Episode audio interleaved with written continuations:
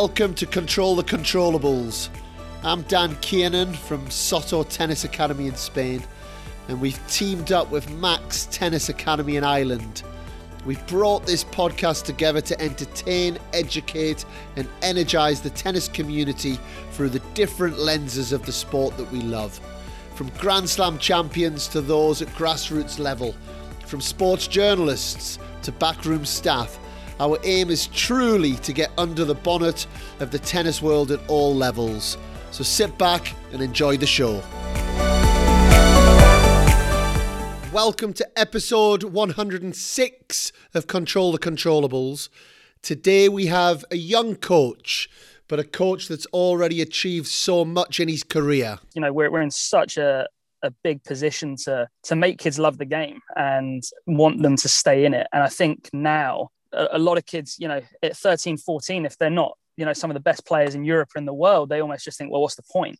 I think it's yeah. it's happening more and more. And yeah, I think as coaches, it's our job to to really keep encouraging them and, and showing them how tennis is just so amazing for their life. You know, my, my life is everything because of tennis. You know, everything that I do yeah. now is, is because of tennis. And that was Craig Veal. Craig Veal, aged 30, has already achieved lots in the game. And only a few years ago, he was coaching Mini Tennis Red. He really has made his way through all of the different steps in coaching. And he's currently coaching Alexa Guarachi, who, who has just this weekend won the, the 100,000 WTA event in Dubai. At the time of this conversation, that hadn't happened. But just listening to Craig and his humility in how he talks about the coaching journey, it's no surprise to see that he's having a big impact at that level of the game. He's also been through the journey with Emil Hudd, Arthur Fery, who, who are some of the young British players that you might have come across he really is a good person to learn from. It's a great story. It's a very achievable story. And I think you're really going to enjoy this one. So sit back wherever you are, if you're in the car, if you're listening to this in your garden, if you're doing the hoovering, like I know that somebody told me the other day, whatever you're doing, have a great day and enjoy the show. So, Craig Veal, a big welcome to Control the Controllables. How you doing? Yeah, I'm all good, Dan. Thanks. How are you? I'm better than you by the look of it. Sat in your car. is this is this the life of a tennis coach? Is it re- reduced to sitting in a car park? yeah, this is uh, this is the life of a, a young dad uh, with a little boy at home who's teething and starting to walk. So uh, this is my quiet space. so so listeners, this is dedication for you guys. This is you know Craig, or or he's just got an excuse to get away from the young teething 14 month year old. I'm not sure which one it is. Yeah. Yeah, no, Craig. So I mean, as as you've heard with the podcast, I think you know there's there's going to be some great subjects to get into here with you, but I, I do like to have the context of where your tennis journey started. You know, obviously someone who's very passionate about the sport. So take us back all those years to where it began for you. Uh, yeah, so tennis for me, uh, it started on a on a wall on the side of my parents' house we lived on the end house of a long terrace housing row, and yeah, it was just me bashing a bashing an old battered up tennis ball against the wall when I was about seven. We went to uh, it would have been a, in a sport club at the time, and uh, I went on had a had a little trial and decided it was the, the worst thing ever, and it was the worst experience. You know, some bloke just shouting at me, telling me what to do, basically for an hour. Uh, that was my idea of not much fun, really. So yeah. I, I didn't really play um, didn't really play much. I still was doing it against the wall, but didn't go to any clubs or anything. And then I was on holiday in the in the US when I was about eight or nine, and went and took a tennis lesson over there, and had the most enthusiastic guy ever, who made me just fall in love with it. And he said to my parents, "Yeah, when, when you get back home, you know, try and find a club somewhere for him." And uh, yeah, that was what that was what they did. But doesn't it just show? And it's something I preach on here actually around. I believe that people kids buy into a person, not necessarily a sport, yeah. and, and, or they buy into an experience. Yeah. You know, not necessarily a sport. And isn't that like, imagine if you had maybe gone back to that club for your second experience, had the same again, never then picked up a racket, how different your life would be. Yeah, I mean, uh, my my experience when I came back home, Actually, it was Chris Wilkinson's dad was okay. my first tennis was my first tennis coach, and he operated out of a little four court um, outdoor club that was owned by the council. It was basically just council courts, and he used to operate a, a kind of club there. And I remember going along, and it was on a Saturday morning, and there must have been 60, 70 kids across these four courts tennis rounders, tennis cricket, round yeah. the world, just utter chaos. And, yeah. and I loved it. I absolutely loved it. And yeah, that got me into it. Great. And and what about your parents? Were they sporty? Were they Tennessee? Were they? Um, my mum, not not really, but my, my dad was a very very good marathon runner. Um, he was sort of doing two hours thirty sub for marathons, so pretty sharp. And my sister played basketball, and basketball was actually my first sport for most of my life. Yeah, I played a lot of basketball and point uh, guard, yeah. point guard. Yeah, yeah, yeah, yeah. Obviously, point guard, and uh, yeah, that was uh, that that was our sport in our family. And and in terms of, I don't know a whole lot about your playing career. I obviously I know you as as the coach. I know that you played tennis to a, a level that you at least played an ITF Futures or two. So so tell us a little bit more about you about your playing. Yeah, so I, I actually got reasonably good quite quick when I was young. I ended up uh, playing at least like a Robinson Aces tour, sort of. I think it was like under ten or maybe under twelve. I can't remember the exact age. Um, and I made I made like the last four of that when I was about ten or eleven, playing some pretty good players in that. And then I actually stopped when I was twelve for two years. Just you know, fell out of love with tennis. Started finding it a bit boring. I was playing a lot of basketball, and that was way more exciting. The people around me were yeah, just way more fun and then I got back into it at 14 and yeah, just fell completely back in love with it again and played, yeah, played like the usual British stuff, British tours, played nationals, junior, yeah, played futures qualies. And that was actually the, the, the moment where I decided that it was probably time to stop. well, um, I did have a little look, Craig. I saw that in Jersey 2006, you did win your first round match but you managed yeah. to have a, a, different form of transport on the way back. yeah, yeah, yeah. I, I, I, rode the bicycle on the second one. Um, that was actually the, the, the moment for me where you know I played a guy. He was like he was like 900. You know, he, he was a, a good tennis player, but by no means you know yeah. a, anything really in the world of tennis. And uh, I, did, I just couldn't believe how far away I was and I, would already kind of had some thoughts about wanting to to maybe not play as much, and I'd started doing a little bit of assistant coaching, and yeah, that kind of sealed the deal for me. I think I played one or two more tournaments after that, and then yeah, started coaching. And how old were you then? Uh, seventeen. And was US college not anything that was on the on the cards for you at that um, time? Or I'd, I'd been to the US a little bit playing basketball, spent some time out there, but I didn't really want to play anymore. You know, I'd kind of I'd fallen out of love with the with the playing part of it, but I'd always taken a bit of an interest in coaching. When I was much younger, I used to help out doing a bit of assistant coaching of basketball when I was like 14, you know, 13, 14, helping the younger yeah. kids. It's something I've always quite enjoyed. Uh, and I was in, I was at the program in Sutton that Nick Wheel actually used to run. And at that time, there was so much opportunity to, to coach there in terms of going into schools, doing the TOTS tennis. And yeah, I kind of finished my last year of A levels whilst working full time. So I was kind of doing A levels in the day, and then working sort of four till ten every night at the academy. And yeah, I just just loved it. It's it hits me how stop starty your tennis was. Mm-hmm. You know, and uh, for those who Craig coaches, be careful because you could be jumping out, jumping ship any moment. but if that's continued, but no, I, that that that's very clear that you're not like that. You you don't have that as a tennis coach. But I guess it brings me to almost like a bigger point, that's not abnormal. I don't think your journey's abnormal, you know, for kids to mm-hmm. to start, play a bit, maybe, maybe not.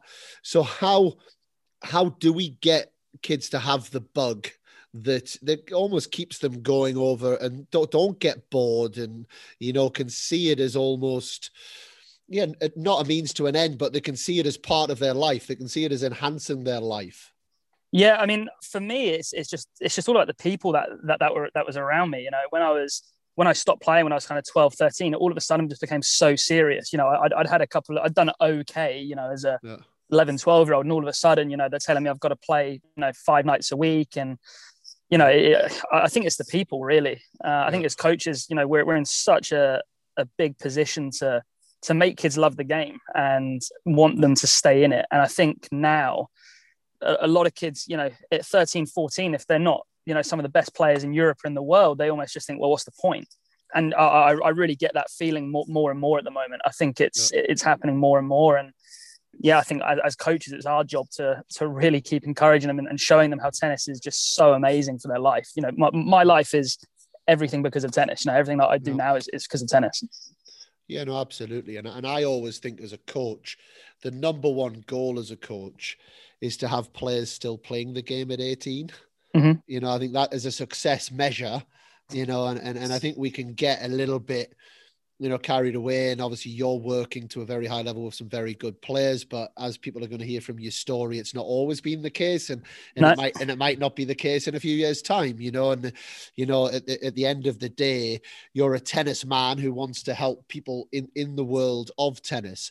Is there is that down to a, a competition structure? Because I always, I always look as well, and, and obviously I've been out of the UK for eleven years now, and, and and we've talked a lot about competition structure on the podcast, but sometimes I think people think that we're talking about competition at a higher level, mm-hmm. whereas actually, what does the kid at the club who plays twice a week do on a weekend to have competition, yeah. to have a purpose, to then want to go back to, to practice their forehand cross court or to practice coming to the net because competition on Saturday that kind of was shown up that they weren't comfortable enough doing that. Yeah, I think I, I think it's a huge part of it. You know, I'm we're very lucky where where where I live that we have a great tennis club near us, uh, Sutton Tennis and Squash Club. I think you've probably been there for yes. some of the British tours and events, and you know, all of the boys have either played there or at another club locally, no matter what kind of level that, that they get to. You know, someone like Arthur Fery, for example, you know, he was he was still played club matches for West for his local club Westside until he was kind of 16. And then they yeah. said to him, Look, our club teams aren't strong enough anymore. Go and find a one that's got a bit better, you know, a better level that you can play in. Another lad that I coached, Emil Hudd, who's in the States at uh, Oklahoma State every summer he comes back for, for National Club League. He loves it. You know, he, yeah, he's totally ingrained in the culture of the club league at, at the club. And, you know, that, that, that, was what I grew up on. You listen to whenever I was on the podcast, he talked about playing, you know, Sunday league, you know, you know, Warwickshire League or whatever it is. Yeah. Um, I think those things are, are, great because it teaches kids social skills. They have to, you know, integrate yeah. with adults um, it shows them that they can still play at a good level, even if you know they don't decide to be a pro tennis player or whatever. You know, they can still play afterwards if in a regular job. Yeah, I think it's it's so important. It's it's really crucial. And what you've just described there is this whole this whole thing of being part of a tribe. Mm-hmm. You know, which which is what I guess people buy into in life. They like to be part of it and that certainly seems to be something that they do very well in countries like France, Italy, Germany. You know, they have. You know, you become a, a, big a big member of the club. Is that something that you've experienced as a player or coach? Yeah, definitely. Um, up until probably two years ago, I, I still played. You know, men's third team or whatever, you know, at, yeah. my, at, my, local club, you know, on a Sunday, if they, I get a phone call on a Saturday night, someone's pulled out, can you come and play? Yeah. Yeah. You know, I'd, I'd jump in and play a bit. And yeah, I think uh, it's so important to feel connected to something. It's, yeah. it's really important to feel connected to something. And I think we'll get onto it later, like my coaching journey. But when in the years that I was at Sutton, it, it was like a huge family I was a part of there, and you know the, the culture that we had there, it was it was amazing for the seven or eight years that I was there. I, I, I loved it. And what do you put that down to? Because again, culture, it's a bit of a buzzword. It's certainly something I feel I try very hard at Soto to to bring through, but it can be fluffy. It can be a fluffy yeah. word as well. You've you've experienced what you call a good culture. Why? What what was it that made that culture so good? For me, it was something that that you know I bought into the. You know, I think sometimes we get really caught up in in trying to when you build a culture, you want to have all these acronyms and all these amazing things that, that sound yeah. really good, but yeah. but actually it's it's kind of irrelevant. You know, you, you, only need one or two things that people really buy into and people really want to happen mm. to, to make something work. You know, we, we had that at, at, when I was at Sutton. You know, our aim was to try and become you know an, an independent academy with with players coming from all over the world, really, and and yeah, and we, and we achieved that by the time we were kind of finishing up there, and we were all working towards that, and that was what we believed in. I'm going to jump back into that, especially when you talk about all of these different players from different parts of the world because I know that that's that's an important part of what you do and you know working working with players from different nationalities but I want us to get there first so if I take yep. you if I take you back to you starting to coach age 17, 18, you're still a relatively young guy. I don't know your exact age, but I know you're quite significantly younger than me. How did the coaching bit start? Basically, uh, I'm originally from Southampton and I was living in Sutton and I was coming towards the end of the, the, two years that I that I had on. It was like the scholarship program it used to be called. You did your two years of A levels there, and I was getting towards the end of that. And I wanted to stay there. Essentially, I wanted to stay living living in Sutton, and I had a girlfriend who is now my wife. Uh, it's and, always an ulterior yeah, yeah. and yeah, the, the the chat was from my parents basically, well, if you want to stay up there, you got to you got to pay for it. So, yeah, got got a job, started working. Um, I think at the time it was it was seven pound an hour. I had my level two, so it was it was like seven quid an hour, and yeah, just just bash out as, as many hours as as you could. You know, I was working seven days, you know, four till ten, four till ten every night, and then six seven hours on a Saturday, six seven hours on a Sunday, and doing everything, going into schools, um, tots tennis, uh, mini reds. Uh, I used to hit with an Italian um, broker from the city every single night of the week for an hour and a half, eight thirty till ten, just doing everything. So we had a we had Tom Hill. We had Tom Hill on the on the show a couple of weeks ago, and he talked about his opportunity came when he was on a night out in San Diego. and now you're telling me that your opportunity came because you were trying you were trying to just find a way to spend some time with your girlfriend so these are not the messages that i'd planned on bringing through in, in, in, in, the in the podcast but but no craig i mean where, where i think that's and why I was so desperate to get you on the on the show. One, you you still are this very humble guy who has coached players into a Grand Slam final, but you would never you would never act in any different. you know, and and two, your journey started at mini tennis and tots, and I think it's almost quite an abnormal journey, but I think it's a, it's important for people to see that journey. That in this sport, you can go through the levels and and go up down down down up up up down and and and spread yourself across there doing a very good job at all of them so tell us how you ended up coaching 3 and 4 year olds on the court probably how to play some kind of pancake game to, yeah. to to then finding yourself in a grand slam final coaching girls back in 2020 i guess that's a 10 year journey roughly yeah 12 uh yeah, almost 13 years, almost 13 years. So yeah, I kind of was doing the the the tot stuff and the mini red, and and it's Sutton at the time there was a there was a junior academy in the evening for kind of regional level players um, who were sort of 10 to about 14, 15. And the guys just said to me one, you know, a couple of times, oh, can you come over and just assist on those squads? You know, at, at that time, um, at that time I, I, was still you know just finished playing so i could hit you know i was hitting still to an okay level so you know i'd jump in and, and hit with them and help out and then really for me it started in 2010 and i started coaching a young lad um, i mentioned already called emil hudd and he was nine just turning 10 when i started coaching him. So he was you know finishing orange ball you know moving into green. And I started just to spend a lot of time with him started to, to coach him individually a lot alongside other coaches that were also working with him and I kind of just went on this crazy journey with him really from from kind of green ball all the way through to him ended up playing junior Wimbledon, uh, junior Aussie qualies, yeah, and and that was kind of how it went for me. Um, I I coached all sorts of different kids at the academy. It was the, the juniors, uh, some of the senior guys. You know, some of the senior guys I was I was on court with were actually older than me. I was 22, 23, working with players that were older than me. I became the traveling coach for the academy essentially. So I actually took my first trip away when I was 20 on my own, and I took three 10 year old boys to Bressuire as a 20 year old. Wow. Um, and yeah, that was pretty daunting actually. Yeah. Uh, and looking back on that now, I mean, I, I, can't imagine doing that with my own son, sending him with some 20 year old uh, when he's 10. So, so yeah, so I, I kind of went on this journey with, with Emil. We traveled to everything Tennis Europe, ITF, Futures.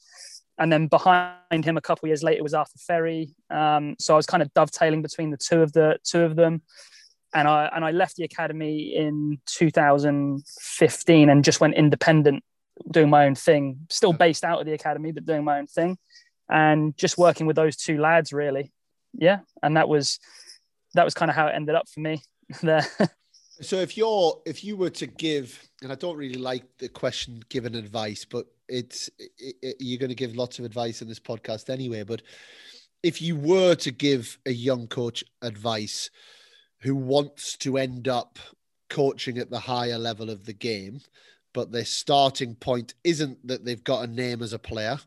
Their mm-hmm. starting point is that they're going in and they're working absolutely at grassroots level. What would your what would your key advices be?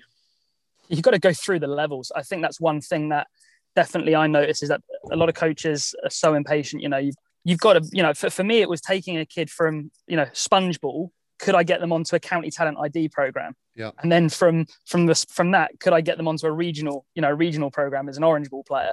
Yep. And then can they get, to playing grade twos and green ball? And then, you know, I was fortunate. You know, I know for a lot of coaches, it's not the case. You know, these players, uh, not not. I hate the word taken from them because you know, play it, coaches don't own players, um, yeah. but players move on. And I think what often happens is you know, and I've seen this recently with a friend of mine. Coaches get so disheartened by it that they end up just going, "Do you know what? It's not worth it. It's not worth it. I'm going to just stay in my club, coach my mini reds, earn some good money, and that'll do."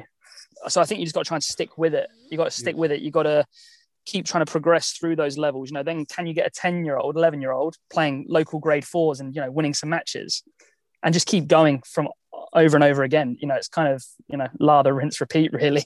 Just keep going through the yeah. levels. But it's, my, my, journey, I would say, has been relatively quick. I've had a pretty quick journey to yeah. to working at, at, with the guys that I work with currently, and that's 13 years. Yeah. And I and, and, I would say it's been super quick to get there. I, I if you would have said to me 13 years ago, "Are we doing what I'm doing now?" I never would have never would have said that. It's a great answer. So I think I think you've got to be patient and and also understand what what is involved. You know, when I was 25 and I made the decision to leave the academy, that was completely, you know, my decision, and it was a risk that I took because I was in an employed position at an academy, and I just went almost one on one with one one 15 year old lad, yeah. and they were paying me privately. There was no guarantees of anything, and I just took a punt. You know, this was a this was a kid that I'd coached for six years. I had a lot of belief in him, built a great relationship with him and his family, and yeah, you, you got to take some risks as well. I think. yeah. there's, there's, so many things that you've said in that, but it, it, for me, it's it, a coaching journey is not too different to a player's journey. Yeah. And I guess you, you, you know as a player you set about starting as a player, and not everyone has the aspiration to play at Grand Slams, and mm-hmm. some people are very happy to to play to a certain level and you know, and that's absolutely fine. And I think it's the same with coaches. Some people want to excel at being a, the best mini tennis coach in the world. And there's some amazing, you know, amazing coaches there. So it's not assuming that everyone wants to go on that journey. Yeah. But I, but I do think a, a bear bug of mine is there's people that want to be in the position you're currently in, mm-hmm. but they're not willing to go through the levels. Yeah. They're they're they're hoping that all of a sudden someone's just going to take a random chance on them. Yeah. You know with without putting the work in. And, and i and i would say it's so true that you know as a player more the player's journey they get they get to a certain level and they tend to plateau a little bit and then they work yeah. a little bit harder and then they maybe get up a little bit again and then they plateau a little bit and it's a bit messy and then you know they do it again. And and i think you've put that so nicely that that's a coach's journey and i think it's a great message for any coaches listening to. And i think you're a great example of that craig as well. Yeah i think for me it's you know if you i think if you've been a very high level player there is a you know you have an advantage but at the end of the day i think you've earned that advantage in some ways because yeah. at some point you've put the work in to play at that level yeah. so you know you get rewarded for that you know ultimately i could have maybe st- stuck at tennis for another three or four years or gone to college come out yeah. made maybe you know 900 or 1000 or whatever and yeah i would have maybe jumped in at a higher level than what i started yeah. but i'd put the work in at some you know it doesn't just happen you put the work in at some stage whereas for me it was it was a complete obsession from almost starting out to where i'm now. And even now it is still an obsession. Yeah. it's you know you you miss a lot of stuff. You know i miss a lot of birthdays a lot of time away from from your partner a lot of time away from your family. But the reality is that that that is just the job isn't it? You, you know that. I think a lot of people do. That's the job. Yeah. no no absolutely. And you talked as well there about when players are taking from the the, the coach or Yeah. exact, exactly uh, moved on or whatever the situation is. Again, that's a whole topic and an emotive topic in, in itself Yeah. with with some people. But I always think this. So I'm having this with with Evan Hoyt right now. Evan was 300 in the world, got injured. His ranking will drop, but he knows that he's levels 300. You know, it might take a little bit of time. But mm-hmm. you can get to that level. You know, in your mind, you know that that's the level. And I think it's the same as a coach. If you if you've worked with a player up to playing tennis Europe events, and that player moves into a different setup, it's much easier now to start working with another player at, at Yeah. that level of tennis Europe. So anyone that is thinking that that's kind of lost investment, and what you've basically described is it, you do get the return on investment in this sport, you know, but you have to invest. You have to Yeah. invest in it. Yeah, definitely. And I think as well, you you if you do the right things by the players that you coach and, and the kids that you're involved with, then then good things will happen. Um, you know, I, I, I genuinely believe that all the stuff that I've done with, with the kids that I've coached has always been in their best interest. There, there's been players that I've coached that I've said to you, actually, I don't think I'm the person that, that should be coaching you anymore. I, I can't provide you what you need. You know, I, I'm more than happy to help you find someone who can do that for you. And I think as long as you as long as you do that, then yeah, good, good things will happen. You know, good, good things will happen. Can you give us, without using names, can you give us an example of that? Because I think that's a one that we all like to think we do that, and and I've I've got a couple of examples of doing that as well, but I think not many do. Yeah, uh, well, I, I can give you an example where, and I'm sure he'll be fine with it. So, so Arthur Fery, who I I still work with now, in 2018, um, I was coming to the end of my time with Emil, and there was this potential for me to start working with with another player, and I knew that I knew that I could still work with Arthur whilst doing that, and I kind of spoke to him and, and his parents, and I said, look, I don't think I'm the person who should be leading this anymore because there's the possibility that I might, because there was an opportunity to work with a, a senior player. I said, there's an opportunity I have here. I don't want to kind of string you along until until the last Yep. minute and then and then say see you later. But we were working with another French guy at the same time. You know, we, we were both coaching Arthur, and I said he's the guy that should be leading this now, not me. You know. I, I need I need to step step back a bit, and you know, if you want me to still be involved, then then great. But if you don't, it's not a problem. You know, I've, I've coached him for five years already. You know, great relationship and and that came back good for me because actually they said no we still want you to be involved in some way um you know benoit is going to be the guy to, to lead it moving forwards but we still want you involved we still want your help and yeah and you know whereas i think if i would have had that conversation later down the line and said oh i'm actually just going to go now you know I, i've already got this other work secure i'm going to go now see you later i think it would have yeah not gone the way it has Yeah, honest honesty is the best policy, isn't it? And and I think Yeah. think and and and again that bit of advice for for coaches out there and for parents and for players, you know, and it's something that I would try and push all the time is have that honest difficult conversation or what you think is the difficult conversation because then you get to context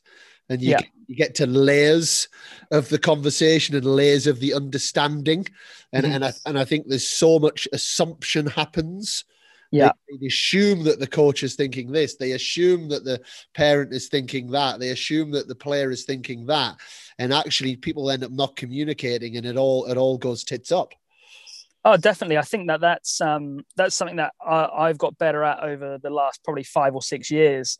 Is not assuming things as much now from the from the parents' side of things. You know, I used Yeah. to make a lot of assumptions about parents, and then you know I've been fortunate that I, I work with a lot of great great kids, great families, and now it's so much easier. Well, as soon as you remove those assumptions and you just have the conversation, yeah, one you build a better relationship with the family, and the second thing is you actually often go in the direction you want to be going. So yeah. So tell us where, in, in terms of your current situation, you mentioned you're still working with Arthur.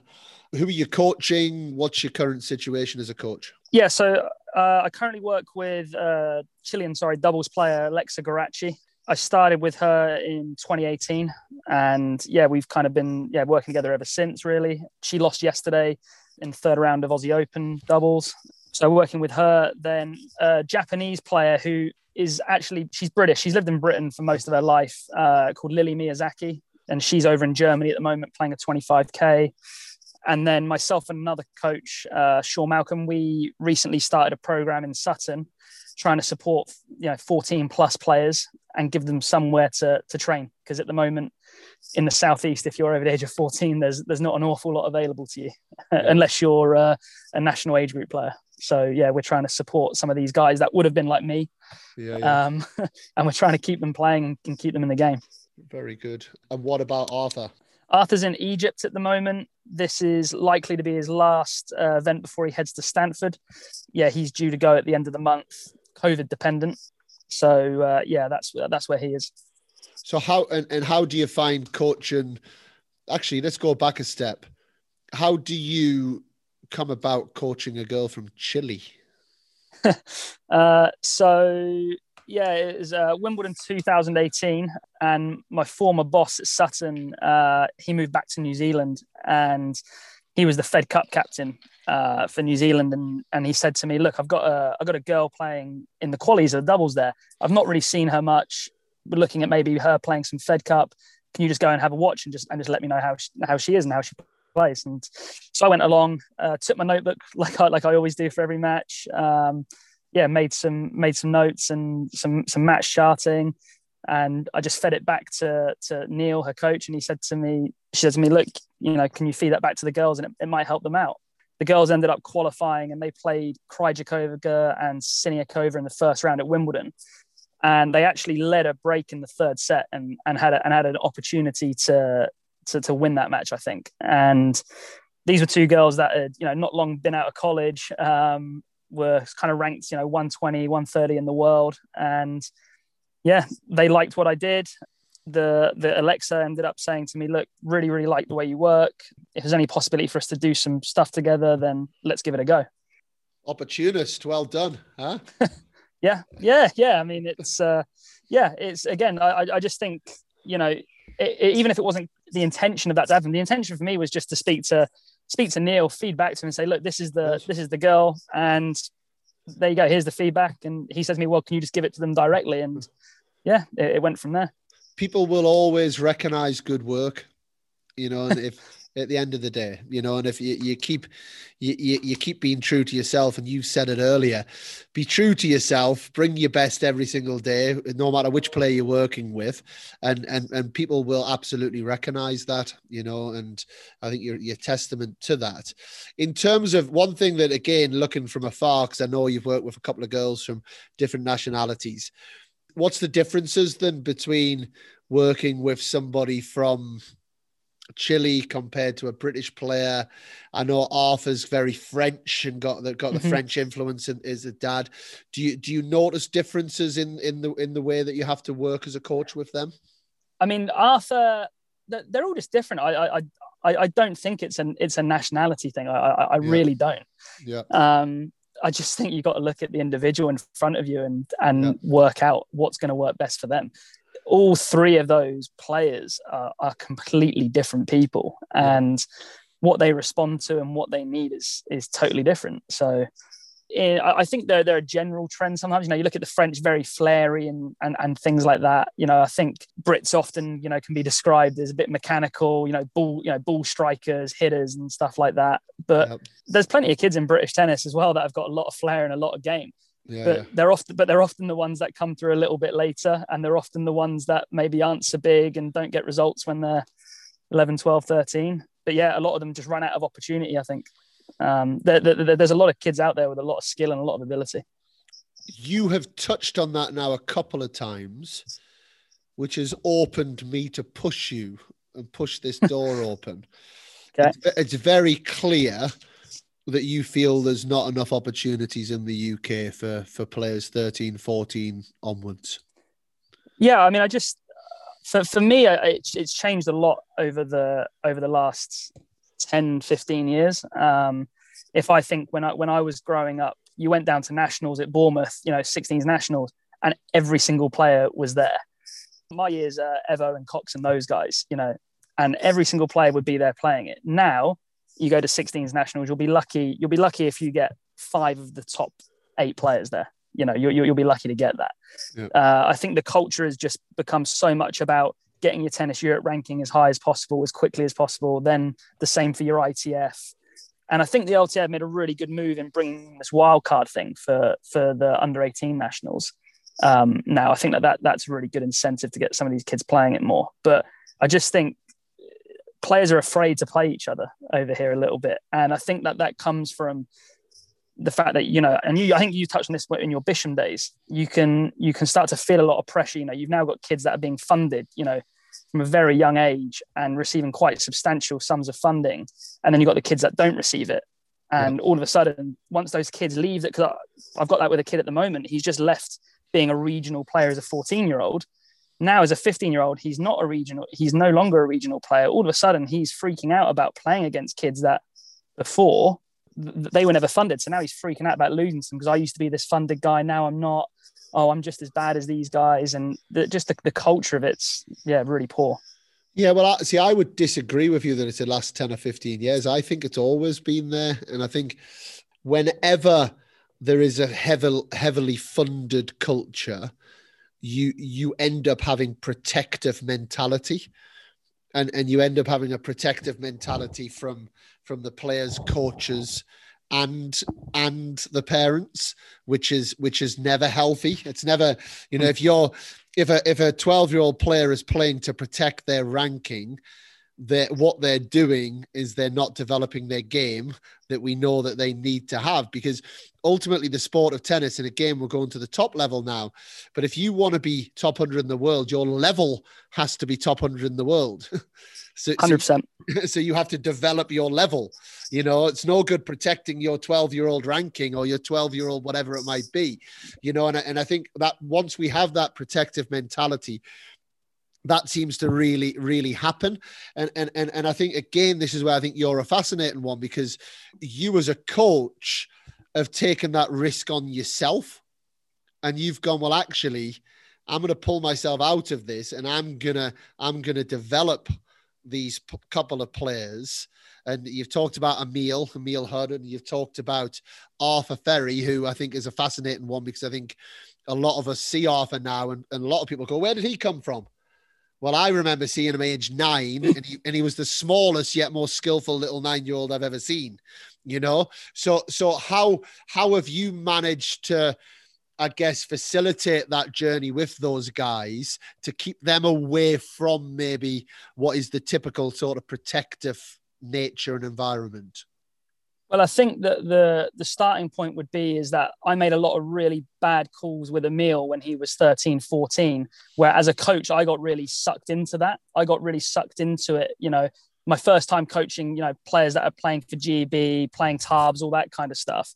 And I found myself getting really sucked into it, into, you know, oh, I've, you know, now that he's done this, I've got to get him off to his ITFs as quick as possible. I've got to get his ranking going. Yeah. And and worrying about what everyone else was doing. Yeah. And then it was about 18 months later I started to realize it was happening and I started to get get him playing more domestic tournaments, British tours, um, club matches at the weekends, Aegon, you know, Aegon team matches, yeah. things like that. And I just noticed such a difference in in in, in the kid. I just noticed a huge difference. Um, and with Arthur, and this is again where I think it's so important coaches to go through levels and, and experience because a lot of the mistakes I made the first time round, I tried not to make with Arthur. So he played a lot of French money tournaments. You know, when he was, you know, 14, 13, 14, he went to France, played, played money tournaments, played British tours, played super series at Sutton at the weekend. And we really tried not to get caught up in the whole ranking thing and, and being in a rush. You know, we really just said, you like tennis, you enjoy playing it, you want to compete. And yeah, let, let's just do it as much as we can rather than spending however much money to go play one match at Tennis Europe somewhere. and and that's you like really quite sharply knowing your player, you know, like yeah. Eh, because your player or, or the athlete is different day to day. Mm-hmm. And and it's quite a, it's quite acute. It's quite an acute level that you've got to there with those boys. Is that possible if you're just seeing them for two or three hours a week for a one-on-one lesson, which is the traditional coaching route that I think tends to happen as well. I think you can, yeah. I just think I think you just become more aware of it. I think if you're looking for it, you're more likely to see it. Um, you know, I think a big part of my coaching has been all around personal relationships and and people. You know, I've I've only done my level three, at the end of the day. I've not I've not I've not gone on and done any more of my coaching qualifications, but I've spent a lot of my time really in investing in trying to understand people better and the, the kind of soft skills of coaching. And I think that's yeah, I, I, think that that is ultimately the most important thing, and, and you can achieve that seeing someone two or three times a week. I, I do it at the moment with a with a couple of young lads that I coach, yeah. um, who I coach when I'm home and I'm not traveling. You know, I, I, don't see them that much, but I can kind of see the shifts in their behaviors and the, yeah. the way that they act, and yeah, so and, and, then we change something, and then it's a conversation with the parents. Look, actually, take them to go play some you know under 18 grade fives rather than trying to play under 16 grade twos or whatever. Just take a little bit of the pressure off for a while. And yeah, yeah, I think if you're looking for it, you can see it. And if I shift it to kind of game development, is it fair to say that sometimes British coaches can be a little bit technical obsessed? Yeah, definitely. And uh, I was te- I was a massive technical obsessed coach for the first probably four or five years of my coaching. Yeah. You know, I look back at some of the the IDPs that I did with my boss at the time, and it was all about technique. And I look back at that now and think, wow, that, that what a car crash. yeah. um, and you only learn yeah. that through experience. Um, I think what I've noticed is that, and it's such a stereotype. I I just don't think British coaches are are bad. I think we're actually really good, and I think I we often, yeah. and I think we've got a ton of really good coach compared to what I see in a lot of other places. I think we've got some great coaching happening in this country. I, I, think I think that that's a little bit of an old stereotype now. I, I wouldn't say it's the same anymore. I, I watch a lot of the the younger coaches, well, I say younger coaches, you know, I'm not, not that old, but you know, I watch a lot of the guys that are just starting out and yeah, it's, it's, it's not, it's not the same anymore. It's definitely shifting. So why? Because I hear this all the time and I agree. I agree. And I know loads of great coaches. Why do we not seem to be able to take players consistently past your 14s, your 15s and, and start transitioning into being professional tennis players? I think we just dwindle the numbers too quickly. I think we get so focused on such a small number of players so fast.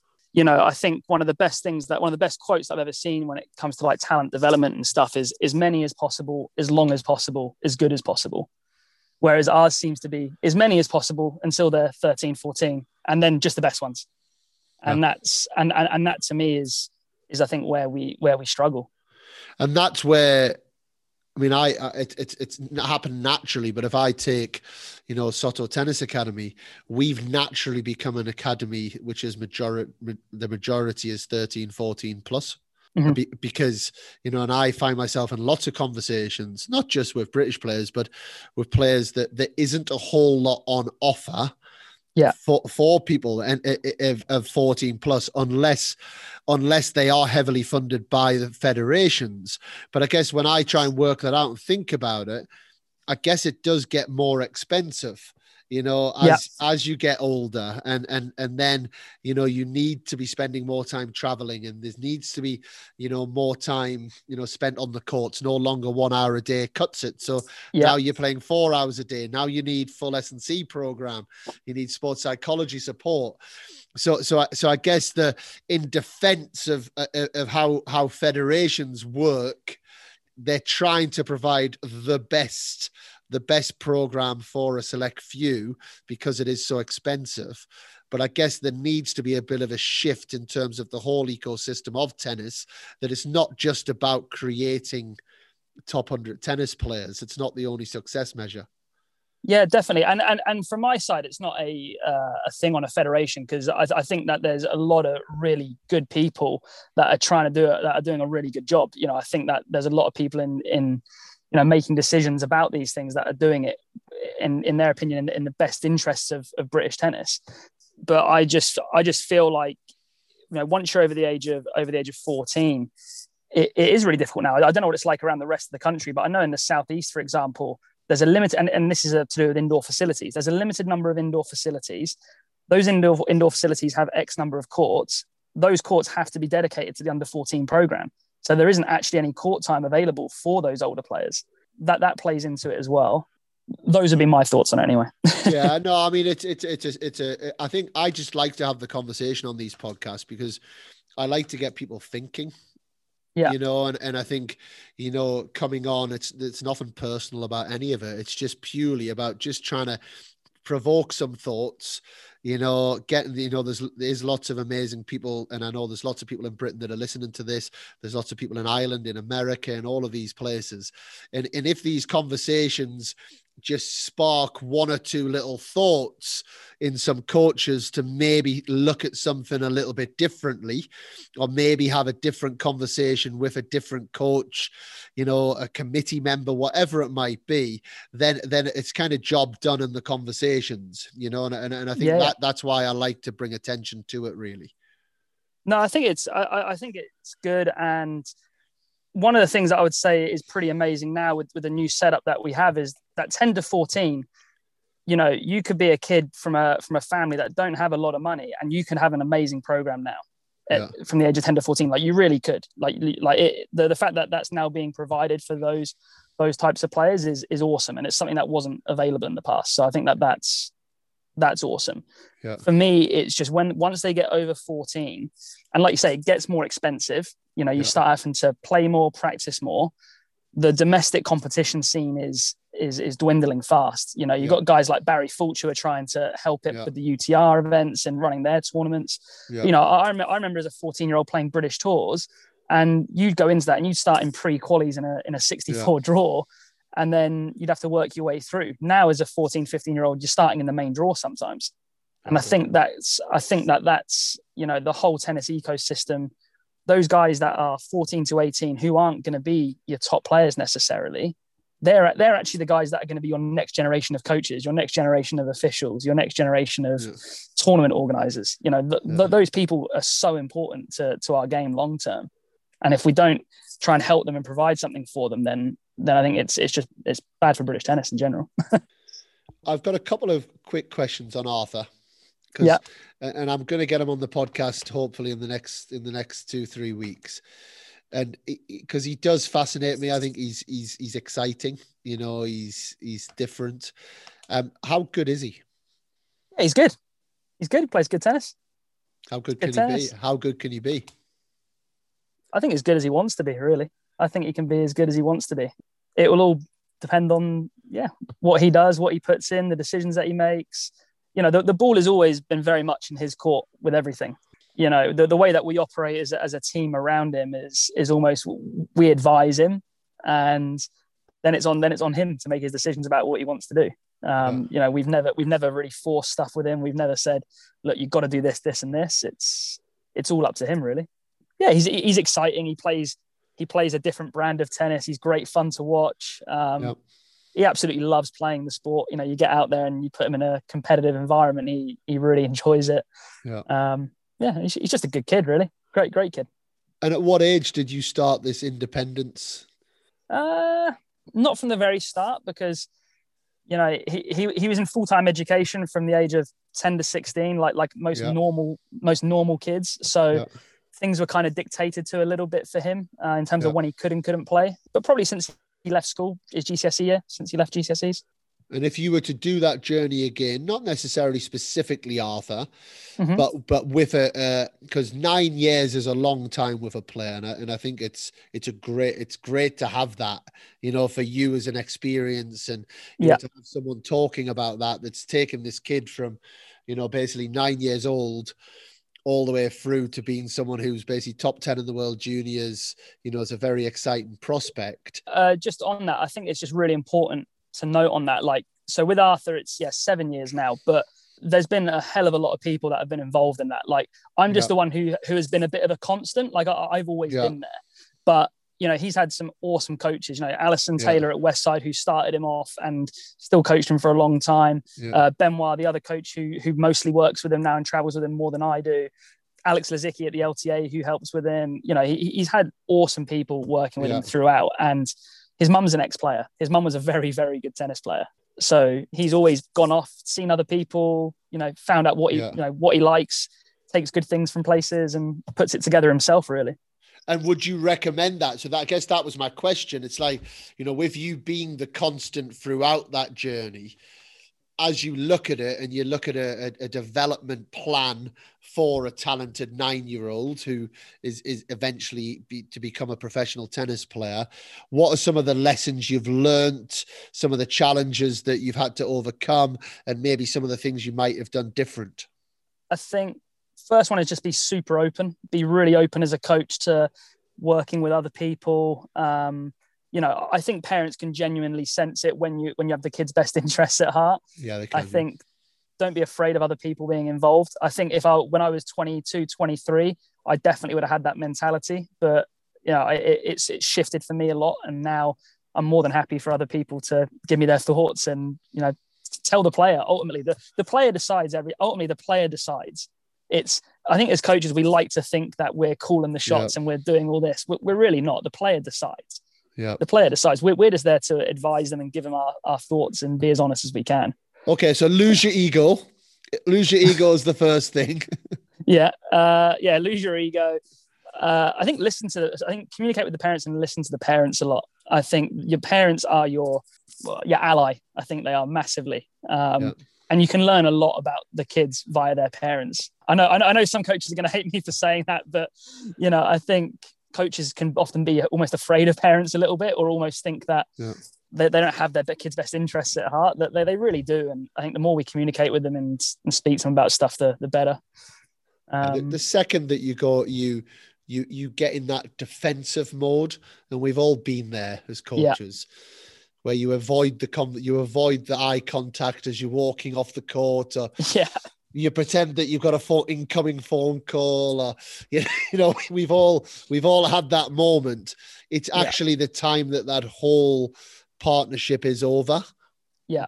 Because yeah. everyone has to be on board everyone has to be on board for it to work and i would say that at all levels even you know to help somebody to become a a better player to play for the first team at the school you yeah. know, you're going to get a lot more you know bang for your buck if you've got the parents on board and everyone's sending the same consistent message. Yeah. You know, then, uh, yeah, I think as coaches we can be guilty of hiding from that. Yeah, and I guess the, the the only other thing for me would be don't be afraid to let the kids really screw up.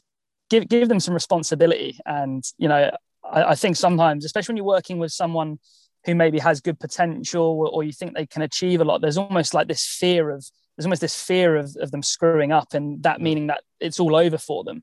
You know i'd say just you know give the kids responsibility and you know and if they screw up for a while they screw up for a while that's that's fine. They'll they'll learn from it ultimately if they're good they're good and yeah. good players tend to learn tend to learn Hey, you must be older than 30 years old, Craig. Hey, there's way, there's way too much wisdom in there. Huh? yeah, something like that. Something like that. Wisdom or bullshit? I'm not sure which one it is. I'll work it out by the end of the podcast. Yeah, sniff it out. Sniff it out. and um, in terms of like working with, and I've I have this challenge. So, and I've had this challenge for many years. So please, please give me some advice. How how do you manage? to the balance of coaching. I mean, like I say, Alexa Grand Slam finalist last year. Arthur's in the you know top ten in the world juniors. You know, you've got Lily who's wins every British tour that I've ever seen. I don't think I've ever not seen her win a British tour. You know, and then running the, running this program in Sutton. How do you how do you keep that balance and keep everyone happy and you know keep the keep the jobs going effectively? I think it, it, it's communication, and I think expectations for me that that's the big part the the reality is that you know with alexa even even being a grand slam you know finalist women's doubles uh, until you are consistently in the top 25 30 you're not making a ton of money. She can't afford to have me on the road with her full time. Yeah. Um so that, that that the first bit is the expectations. I know that she can't have me on the road full time. She knows that. So i do the best that i can with the weeks that i've got. Same with same with Lily. You know, she has a budget that she has to work to for her program, so we we maximize that as much as we can. So I think it's just it's just being very clear on on, on what's expected and what you can and can't do. I, I used to really overpromise stuff, and I'd find myself really trying to do it, but just not being able to. You know, running out of time or whatever. And I've tried more and more. You know, since I've started working across more players, to kind of almost under promise and over deliver on stuff, and that's kind of what I've, I've tried to do more. Good advice, but it goes back to those honest conversations again, doesn't it? Yeah. You know, you know, having that that honest conversation, and I always think when there's a gap between reality and expectation, that's when the real niggles come in any relationship. yeah. You know. Yeah. Like my wife knows if Newcastle United play, I watch it. you know what I mean? That's okay. Okay she'll probably say at the end of this podcast, that's not true. I'm now a puppy dog that never never watches Newcastle United anymore. But that was once upon a time the reality, you know. But that's yeah. that, that's all that's all changed very fast. And and what I'd like to like to finish with is your best experiences you know you've you know you've shared your development pathways and you know there's been lots of lots of great things but what what are your best experiences as a coach uh yeah, I mean, Roland Garros finals definitely up there. Um, not bad, is it? No, but it, but in a weird, in a weird experience because it just didn't feel like it. Yeah, we were just kind of, we were just, but, but, not even that. In, in terms of the way that we just went about things, it was just, yeah. it was just normal. You know, we were, we were just doing the stuff that we do each day, playing card, playing cards, playing games. Um, yeah, just doing what we do at any other event. Really, it was yeah, it was very normal when they um, won the semi-finals was there was there a moment? Yeah there was. It was there was a there was like uh you know the hairs on my arm really pricked up in that moment. Um yeah, yeah and that was pretty big. It was actually that match and third round match against Strycova and Sue those were the two moments where yeah I, I it was really special really yeah. really special.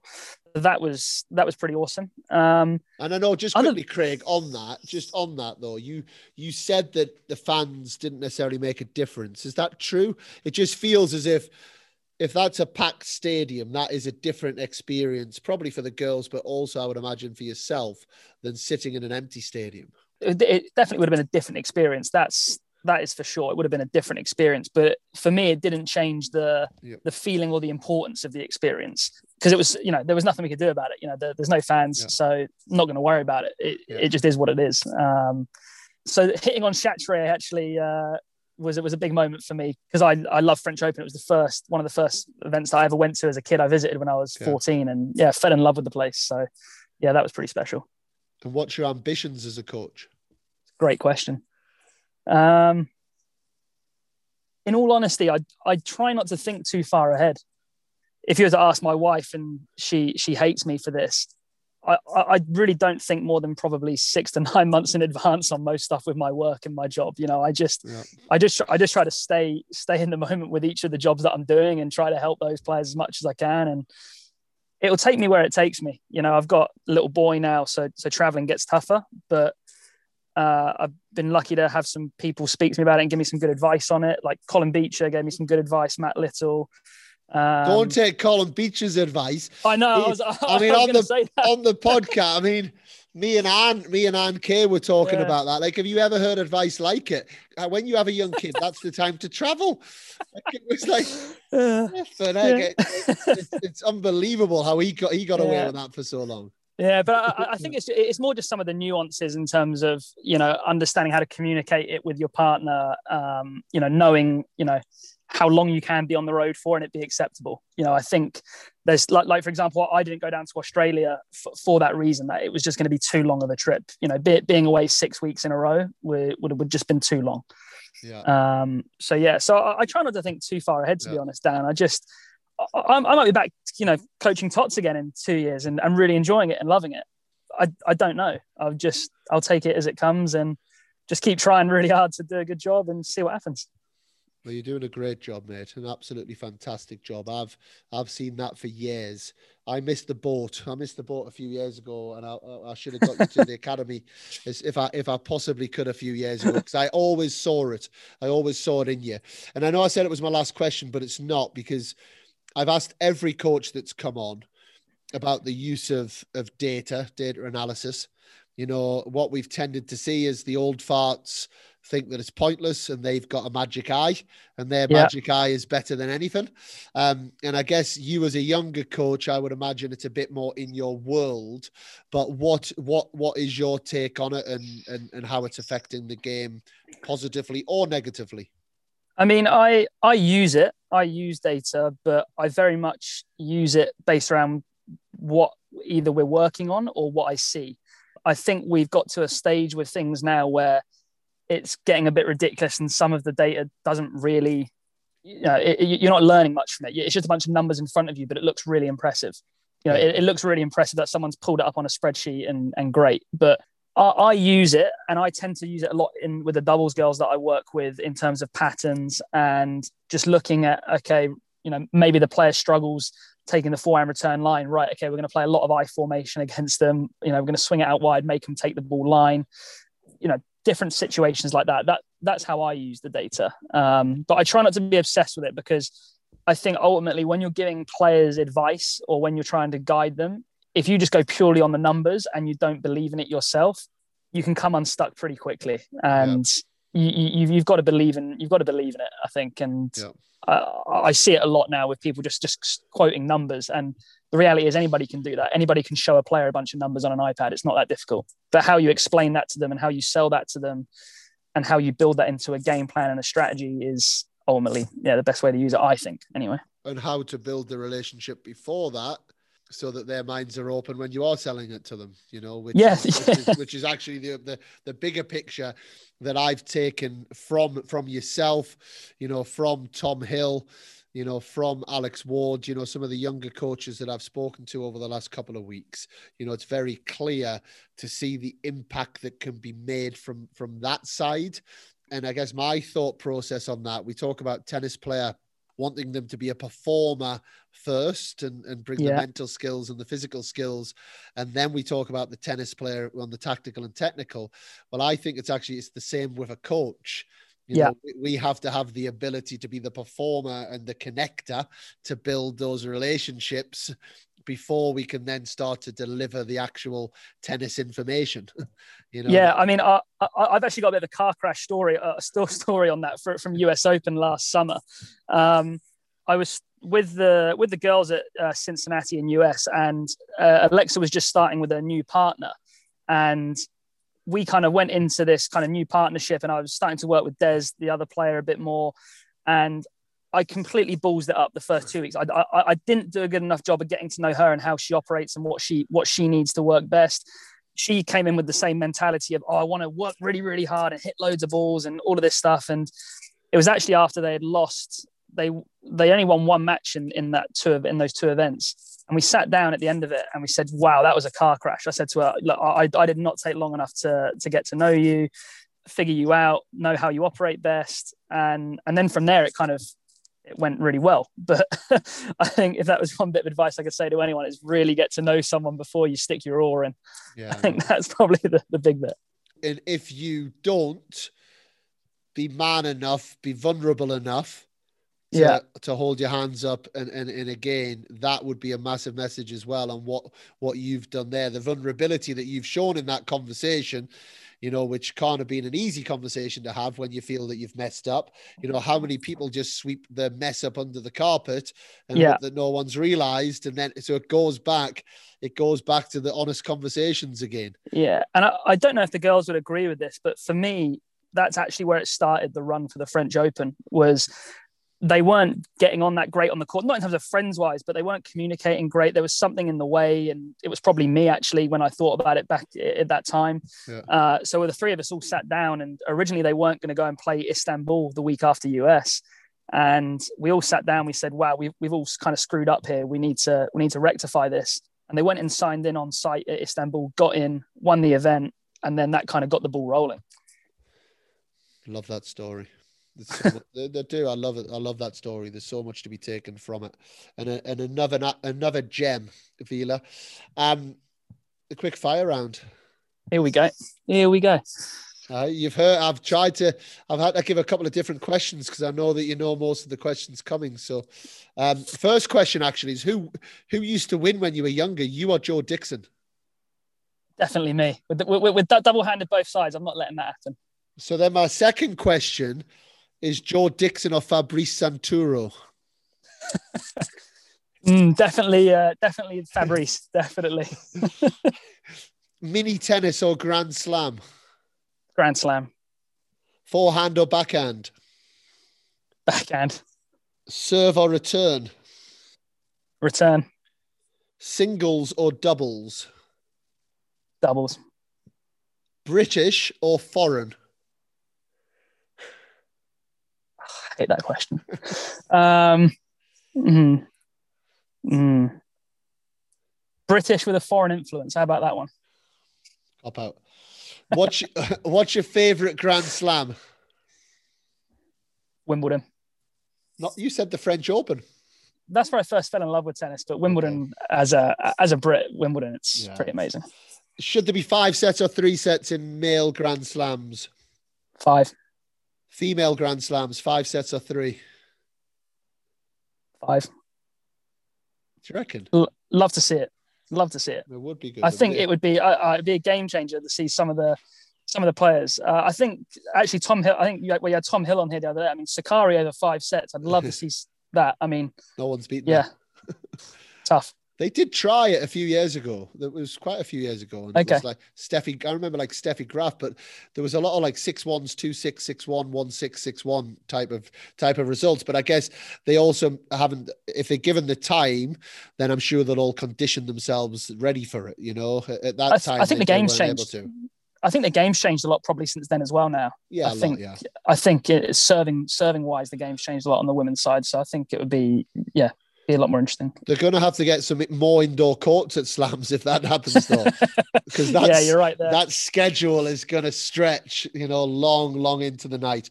Uh, should there be an injury timeout or not? Gone backwards and forwards on this one in my head. Uh, no, What's one rule change you would have in tennis? no sit down for the first five games. People at Wimbledon wouldn't be happy with that either. After I think- the, the, the I think the story takes too long to develop in tennis. The story of a match just takes too long to develop, and and ultimately people watch sport for a story or for moments. And I think those first, yeah, those first five games, it just takes too long. or should they just play sets to four? I don't know. It does, I don't know. When I watch the the next gen thing, I, I, I struggle to get into it. I struggle to get into it. I, I, there's nothing better than seeing I don't know six all six all first set or five all first set. I don't know why it feels different, but six all feels different to four all tiebreak. I, I don't know why. Yeah, but it Just does. But Eleanor Preston, she said something that I thought was really inter- interesting. She said she's PR and media and been around the sport for many, many years in, as a broadcaster, as a journalist, as an agent. And she said you have to think about the sport through the eyes of those that aren't as passionate as us. Yeah. You know, So, as me and you sit here and could speak for hours about every nuance of the sport at all levels, you know, we could probably have a, a full podcast on a mini tennis player's forehand grip. Do you know what I mean? Whereas actually, the sport itself, and and for the for the whole kind of size of the sport and the indus- industry itself you know how do we continue getting new people into the sport? And you and, and all i would challenge on your last answer there i'm with you four all doesn't seem right. However maybe the less passionate ones that were trying to get into the sport might get to that story a little bit sooner. Yeah, I'd, I'd agree with you on that. And I think if I was looking at it as someone who's not a tennis head, then I'd want to see a shorter format. You know, I think cricket. You know, I I, I sat and watched a uh, a T10 match. I think they're called. It's 10 overs. It's great. It's just guys just bashing the hell out of the ball. It's awesome. Yeah. Like like it's, it's, it's good to watch. And it only takes an hour and a half. It's perfect. but somebody Um, like Geoffrey Boycott that must be like a dagger to the heart you know, like yeah, because yeah, it is because like we know i guess our passion for tennis we know all about you know everything the detail that goes into a five set match the the ebbs the flows the build up the you know the way that you take your breaks the way that you play the match yeah. you know and somebody like a Geoffrey Boycott who would build these 100 over a couple of days and all of a sudden he sees these people just using this like massive cricket bat and just smacking it out of headingley He's- Yeah. yeah and some of these cricketers will be turning in their grave i would imagine to that Yeah, I think you're right there. and who should our next guest be Uh, I want to try and get Arthur on. I think Arthur would be a good listen for some of the junior players out there. Listen to his story and his journey. Um, I think he'd be a great one. Mm, I was trying to think outside the box for this one, actually, Dan. And I don't know if you know Steve Tiddy from Sutton Tennis and Squash Club. i I don't know if you've ever come across him. I do know I mean, steve If every club had a Steve Tiddy, tennis would be in incredible shape. let's get Steve on. I know Steve. I know Steve really quite well, actually. Yeah. So I don't have his number, so I might need you to connect us. But I think him coming from that passion from a club side and Yeah. getting club tennis going, I think will be a great story for people to hear. So let, let's make it happen. Sounds good, Dan. Craig, honestly, I've given you a couple of compliments throughout this, but I, I mean them. I mean them. You know, I, I think in, in the world that we work, the tennis world, the tennis industry, we have a pretty good feeling and we have a pretty good vibe over what other people are doing. You know, and certainly I I admire what you've been doing and been doing for a long time. You know, and I think if we had more of you in our sport, it, it would also be a much better place. So so well done to you. Keep doing your thing you know, have a fantastic 2021 and hopefully we'll see you out at the academy sometime soon as well. Thanks a lot, Dan. I really appreciate those kind words. Really nice. Cheers. Top man, Craig. Cheers. Thanks. Enjoyed it. A big thank you to Craig for coming on the show. As as I mentioned at the start of the show, he was sat in his car, and at first uh, I felt a little bit sorry for him. Then I realised he was he was avoiding having a screaming baby in the background, which is which is something we've had a lot of experience on, Vicky. I've not always succeeded with that, actually. I think there's been one or two yelps in the background that have made it onto some episodes over the past year. But yeah, I love listening to Craig's story, actually. He's got quite a wise head on young shoulders, hasn't he? Yeah, and, and I think that the big word that came through for me is is humility. You know, he, he very much downplays what he's doing, but but the reality is he he has made his way through all of the different levels of the sport, and I think for young coaches listening, the reason that Craig has had so much success is actually because of that. You know, he almost hasn't necessarily strived for that. He hasn't, you know, he, even there was one thing he started talking about halfway through. He said, I know that I might be coaching mini tennis in 12 or 18 months. And he's very comfortable with that. You know, he's somebody who just seems to like people and like to help people And love the sport. And, and completely love the sport. You know, I know he's he's very good friends actually with Joe Dixon, who was obviously uh, a big a big friend of ours, and I know they grew up together. So whoever was the coach with those boys in the Hampshire area, it, they've definitely injected this love and passion for the sport that is carrying them through very much so. And you both talked about having honest conversations quite a lot throughout that. Um, the one thing I really liked was that he's not afraid to work with other coaches. He's not afraid to have input from other coaches about his players and work as a team. That there's no ego there, which we can see quite often. Yeah, no, again, and, and I think that's that's that's again the security in, in knowing that you're doing a, a decent job, you know, and I think because he has a tolerance for for working at all levels, it's not as if he's saying I, I have this job and I desperately have to have it. It's then just going, okay, well, what is my role in this? And you know, quite often our role as tennis coaches is not to necessarily be seen or heard. You know, it's not the it's not the Craig Veal show. It's not the Dan Kiernan show. Yeah, he's very aware that it's not about him; it's about the player. It is the Nick Bollettieri show. you know and, and and I think you know that's where you know it is it is very different. You know I I really did like the way that he's talked about that. I I really and I know I've mentioned it but I love I love how strongly he talked about the importance of going through the steps of of being a coach. That was also came up in conversation with Louis Cayer a couple of weeks ago you know, and just having that different context and understanding how to be a teacher, understanding how to be a coach, understanding how to train somebody, you know, and, and I think, you know, the, the world's his oyster, really is, because Craig Veal is someone that I think a lot of people would like to have in their corner. Yeah, absolutely. And he talked um, quite a lot about keeping players in the sport, um, not losing them at that 13, 14 year old age. Yeah, and, and I think that's again it goes back to this word humility. You know, he's Craig was in Dubai this weekend, you know, and he's there watching his player win the biggest event you can win outside of a Grand Slam. Yet the next day he'll be flying back to, to help run a program that is keeping these 14 15 16 year olds in, in the sport. And you know the more the more people that we have like that the the better that this sport will be and the more people will have involved. And I absolutely love the thing that he said to, to have as many as possible for as long as possible to be as good as possible. You know as a as a philosophy for all of us to take away from that if we live and breathe that as tennis coaches, tennis clubs, tennis academies, nobody is any more important than another. It's just about everybody doing their very, very best to provide opportunity. Some people will happen to go on a bit further in the game, and I just think it's a it's a really lovely message. Yeah, it really was. And last week we had our Borna Coric episode, and we had a bonus episode as well with John Cavill. And this week we've got another bonus episode for you. We do, but I, I can't let that go without pulling you up on on how you've oh, said. No! I can't. I've done it again. Chorich.